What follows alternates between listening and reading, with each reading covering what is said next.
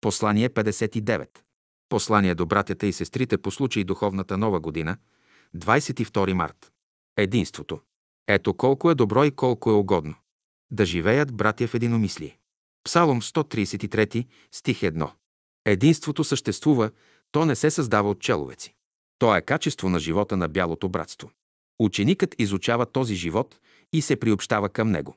Едно време, когато теософите подготвяха световен конгрес за обединение на религиите, някои приятели се бяха въодушевили от това. Съобщават на учителя и му предлагат и братството да изпрати делегати на конгреса.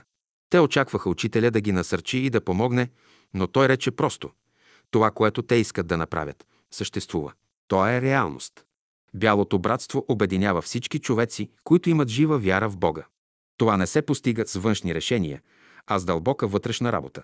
Когато човек изработи в себе си онези духовни качества и добродетели, единството идва от само себе си. То е постигнато вече. Ученикът познава живота на бялото братство и се приобщава към него. Той изучава този живот и подкрепя всяка инициатива, която изхожда от него. Единството е постигнато. Помислете само какъв живот е една година. Една година да мислиш всеки ден за Господа. Каква привилегия е това и какво благословение. При бялото братство човек сам трябва да отиде. Това е смисълът на вътрешната работа на ученика. Бялото братство обединява всички хора, които имат стремеж да вършат Божията воля, независимо от това към коя религия, раса или народ принадлежат.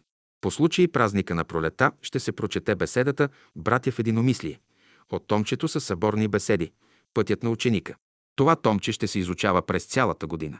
Трябва да се чете бавно, съсредоточено, с внимание и размишление. В духовната работа не се бърза. В нея има единство, ритъм и хармония. В нея трябва да се почувства живота на цялото.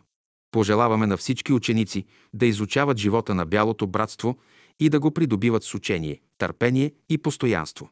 Пътят на ученика е като зазоряване. Поздрав! Брат Борис